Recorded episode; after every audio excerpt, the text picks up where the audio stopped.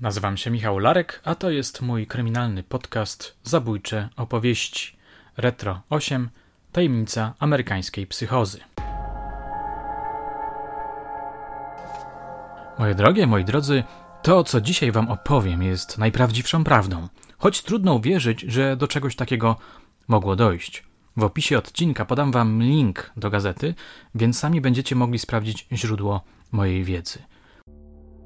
Jest 2 listopada 1938 roku. Czytelnicy ilustrowanego kuriera codziennego biorą do rąk swoją ulubioną gazetę. Wertując ją, prześlizgują się po mniej lub bardziej sensacyjnych wiadomościach. W końcu docierają do strony numer 5. A tam spośród rozmaitych nagłówków wyróżnia się jeden. Mieszkańcy Marsa atakują Ziemię. Dzikie sceny paniki wśród przerażonej ludności Ameryki. Domyślam się, że zdziwieni czytelnicy zagłębiają się w tekst i że ich lekturze towarzyszy nieufność. Tymczasem dziennikarz z pełną powagą informuje, że parę dni temu w Stanach Zjednoczonych doszło do wybuchu potężnej paniki z powodu ataku bombowego. Tysiące ludzi biegało po ulicach amerykańskich miast z chusteczkami i ręcznikami na głowach. W instytucjach państwowych rozdzwoniły się telefony z pytaniami. Przerażeni ludzie wpadali do kościołów, przerywając msze święte. Samochody uciekające w stronę gór blokowały drogi. W New Jersey setki rodzin zabierały w jak największym pośpiechu najpotrzebniejsze przedmioty i opuszczały miasto.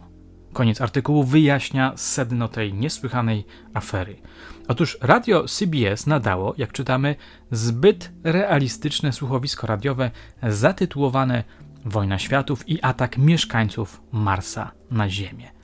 Dziennikarz dodaje, że ważną rolę odegrała tam psychoza wojenna i naiwność ludności, po czym informuje, że dalsze szczegóły tej niebywałej paniki będą podawane w telegramach. Czy rzeczywiście słuchowisko radiowe wyreżyserowane przez Orsona Wellesa i oparte na powieści Herberta George'a Wellsa wywołało psychozę w Stanach Zjednoczonych? Na to pytanie postaram się odpowiedzieć w niniejszym podcaście, który powstał z okazji dwuodcinkowej premiery drugiego sezonu serialu zatytułowanego Wojna Światów. Zapraszam więc wszystkich bardzo serdecznie na kanał telewizyjny Fox Polska 24 maja o godzinie 21.05. Wojna Światów, której akcja rozgrywa się we współczesnej Europie, to wieloaspektowa seria inspirowana ponadczasową historią Herberta George'a Wellsa. A teraz przejdźmy do rzeczywistości. Co tak naprawdę stało się w Stanach Zjednoczonych? Posłuchajcie.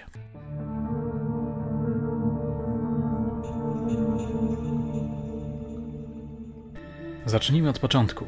W Halloween 30 października 1938 roku o godzinie 20.00 radio CBS zaczęło nadawać słuchowisko pod tytułem Wojna Światów w ramach serii The Mercury Theatre on the Air. Wyprodukował i wyreżyserował je młodziutki Orson Welles, przyszły wybitny filmowiec, posiłkując się powieścią Wellsa napisaną jeszcze pod koniec XIX wieku. Otworzył je sam reżyser, odczytując lekko zmienione pierwsze zdania literackiego oryginału. Teraz wiemy, że we wczesnych latach XX wieku świat ten był bacznie obserwowany przez inteligencje większe niż ludzkie, a jednak równie śmiertelnie jak on sam. W polskiej Wikipedii znajdziecie krótkie streszczenie, które wyjaśnia poniekąd, skąd mógł się wziąć ten efekt pomylenia fikcji z rzeczywistością. Przez pierwszych 20 minut spektakl był stylizowany na typową wieczorną audycję radiową, przerywaną przez serię biuletynów informacyjnych, czytamy tam. Pierwszych kilka wiadomości przebiło się podczas reportażu z koncertu. Była w nich mowa o dziwnych eksplozjach zaobserwowanych na Marsie, po których nastąpił pozornie niezwiązany z tymi wydarzeniami raport o niezwykłym obiekcie spadającym na farmę w Govers Mill w stanie New Jersey. Program muzyczny powrócił na krótko, po czym przerwała go relacja na żywo z Grover's Mill, gdzie funkcjonariusze policji i tłum gapiów otoczyli dziwny, cylindryczny obiekt, który spadł z nieba. Tu koniec cytatu. Nie będę wchodził w głąb fabuły. Kto jest zainteresowany, może sam posłuchać tego słuchowiska. Jest dostępne na YouTubie, albo przeczytać jego skrypt. Znajdziecie go na stronie wellsnet.com. Krótko mówiąc, była to niezwykle dramatyczna historia opowiadająca o inwazji Marsjan na Ziemię. W tej amerykańskiej wersji ów atak miał miejsce w stanie New Jersey. Potem kosmiczni najeźdźcy dysponujący śmiercionośną bronią mieli ruszyć na Nowy Jork, żeby go zniszczyć. Audycja radiowa miała być tak sugestywna, że słuchacze, jak słyszeliście przed chwilą, ulegli masowej panice. Następnego dnia gazety grzmiały, że radiowe kłamstwo przeraziło amerykański naród. Sam Orson Welles oznajmił, że jest tym faktem oszołomiony. Wieść o amerykańskiej panice dotarła do innych krajów, w tym do Polski. W cytowanym przed chwilą numerze ilustrowanego kuriera codziennego pojawił się kolejny artykuł na ten niezwykle chwytliwy temat. Wstrząs nerwowy Ameryki, krzyczał dziennik, rozbudzając emocje swoich odbiorców. Psychoza wojny działa, dodawał. Czytelnicy mogli poznać dalsze szczegóły sprawy. Dowiedzieli się na przykład, że setki ludzi rozjechało się po New Jersey, żeby znaleźć miejsce, w którym wylądowali kosmici. Według redakcji nastroje paniczne miały przekroczyć granicę i dotrzeć do Kanady. Pod tym artykułem widniał kolejny. Widać, że temat zażarł. Nieprawdopodobne sceny w całych Stanach Zjednoczonych, zbiorowa histeria i wiara w koniec świata. Szkoda, że nie możemy się dowiedzieć, co sobie myśleli, co czuli czytelnicy trzymający w rękach szpaltę gazety. Posłuchajcie co barwniejszych fragmentów. Ze wszystkich stron Stanów Zjednoczonych w dalszym ciągu napływają wiadomości o wrażeniu, jakie wywołała niesłychanie realistyczna audycja radiowa. Panika, jaka w wielu miejscowościach opanowała ludność, przybierała tak wielkie rozmiary, iż wydaje się nieprawdopodobną. W osławionej ze swej zabobonności miejscowości Atlanta w stanie Georgia zaczęto przygotowywać się do katastrofy, która zakończy w ogóle istnienie świata. Na ulicach zebrały się tłumy wznoszące modły. W miejscowości Orange pewien kierowca samochodu, który słuchał radia, siedząc przy kierownicy, w pewnej chwili zerwał się i pobiegłszy w kierunku pobliskiego kina wpadł na salę wypełnioną publicznością, krzycząc: Do Stanów Zjednoczonych wtargnęli mieszkańcy Marsa. Za chwilę budynek ten wleci w powietrze.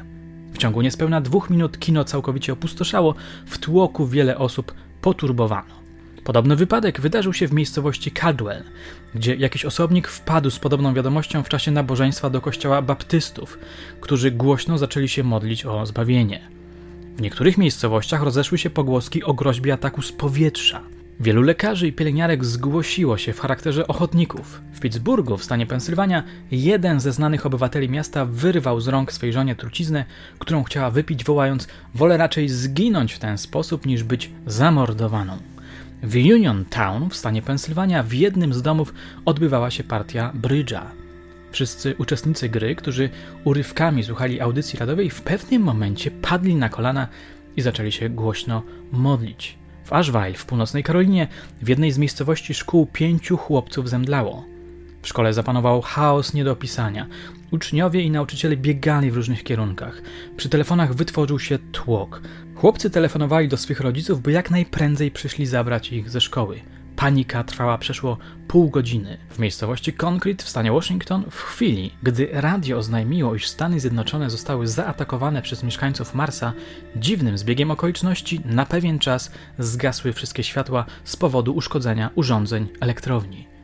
Miasto tonęło w ciemnościach, a mieszkańców jego, zarówno mężczyzn, jak i kobiety, nie mówiąc o dzieciach, opanowała masowa histeria. W tej sensacyjnej opowieści mowa była także o bezwzględnych spekulantach, którzy wykorzystywali nastroje paniczne i próbowali na nich zarabiać.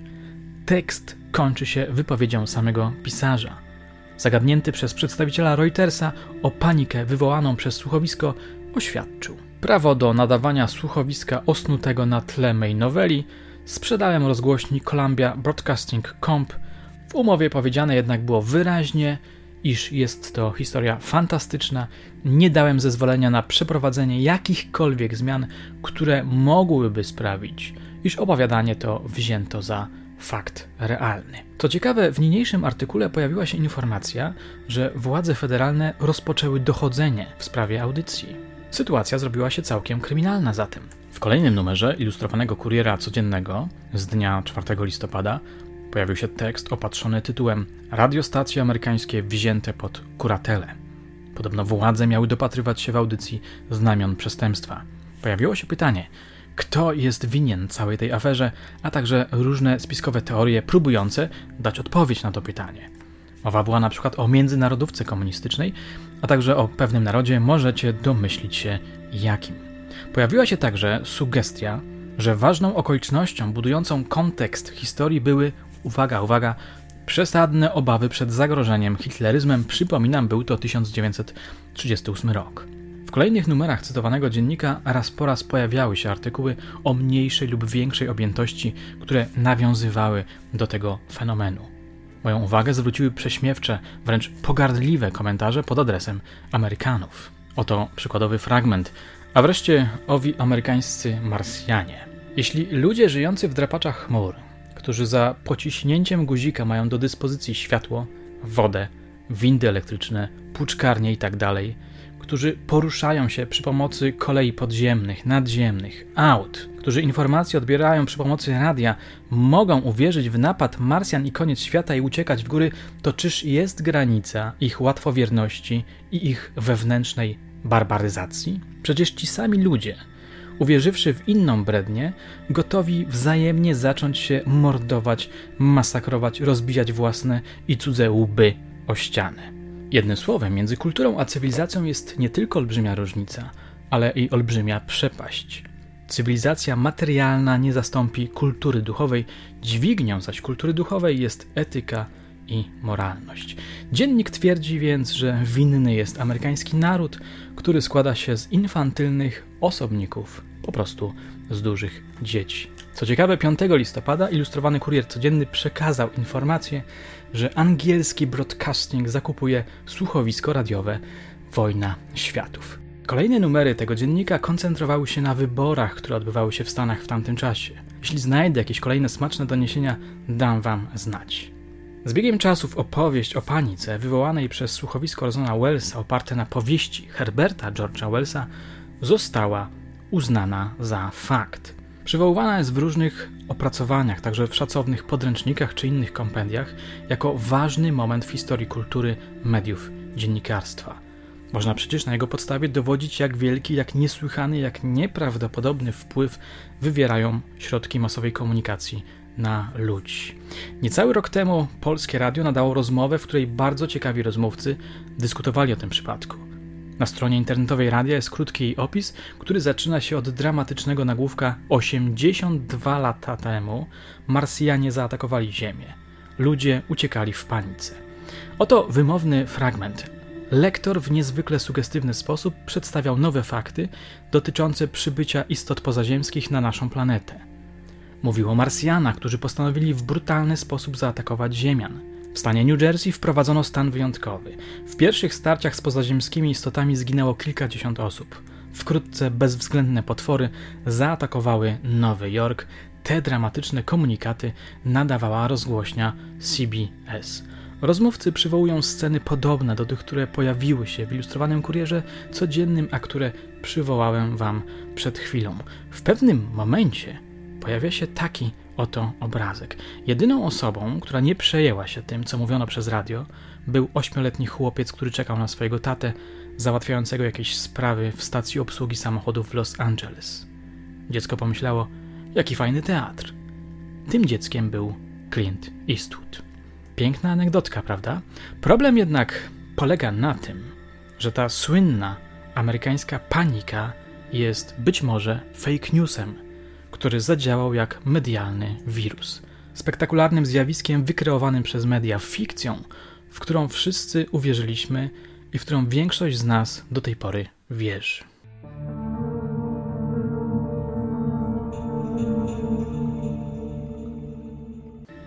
Profesor W. Joseph Campbell, badacz komunikacji, nazywa tę opowieść mitem The Halloween Myth. Jasne, pisał profesor w 2011 roku na stronie internetowej BBC. Niektórzy Amerykanie przestraszyli się tym, co usłyszeli, ale większość słuchaczy jednak nie.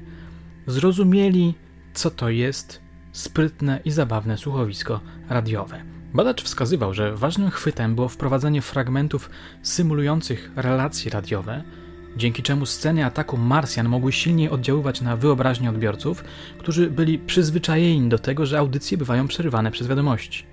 Znali to na przykład z czasów wojny. Z tego, co pisał profesor, Wells mógł dotknąć podświadomości słuchaczy, zagrać na ich lękach. Według niego można mówić o niepokoju albo strachu jakiejś, ale nie tak wielkiej części społeczeństwa.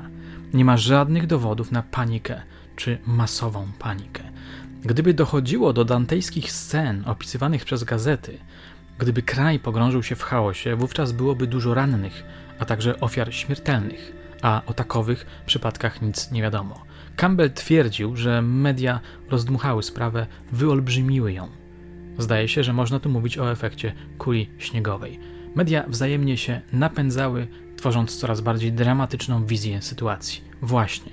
I tu pojawia się słowo klucz media. Jakie media? Gazety. Dla nich opowieść o panice wywołanej przez audycję radiową mogła być bardzo przydatna w walce z radiowym medium, które stawało się poważnym konkurentem na rynku informacyjno-reklamowym.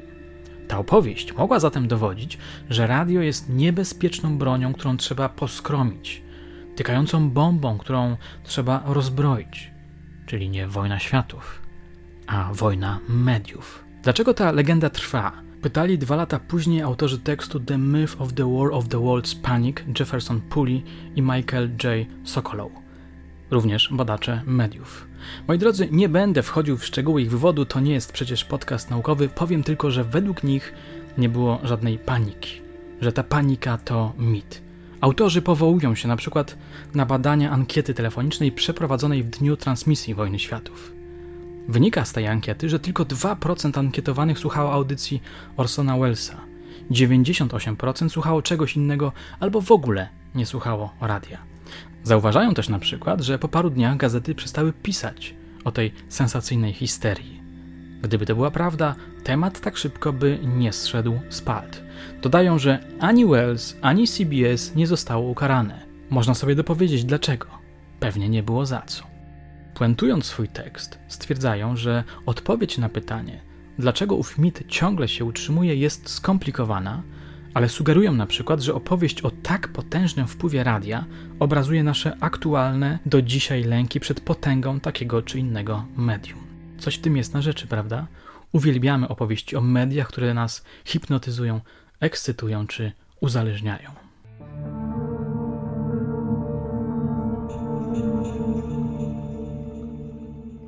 Profesor Campbell w swoim artykule posłużył się paradoksem. Powiedział mianowicie, że jest to opowieść zbyt smaczna, żeby nie była prawdziwa. Jest tak sugestywna, dramatyczna, elektryzująca, że nie możemy w nią nie wierzyć. Mam wrażenie, że podobnie jest na przykład z opowieściami o seryjnych mordercach. Media, w tym youtuberzy czy podcasterzy, podkoloryzowują te opowieści, opierają się na niesprawdzonych informacjach znalezionych w sieci, dodają od siebie różne smaczki, karmią nimi słuchaczy, którzy biorą je za prawdę. Tak, tak, nie wszystkie true crime'y są prawdziwe. Warto sobie to czasami uzmysłowić. Moje drogie, moi drodzy, na dzisiaj to wszystko. Mam nadzieję, że ten lekko nietypowy odcinek przypadł Wam do gustu. Dajcie łapkę w górę, komentujcie, udostępniajcie, piszcie maile, będzie mi bardzo miło. A i pamiętajcie, że 7 czerwca odbędzie się premiera pierwszego tomu opowiadań zatytułowanego Zabójcze opowieści i inne mroczne historie. Do usłyszenia już niebawem.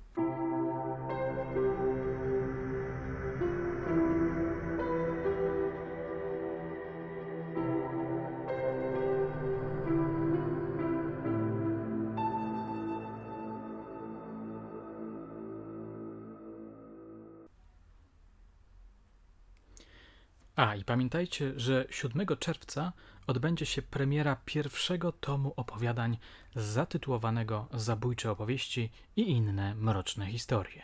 Do usłyszenia już niebawem.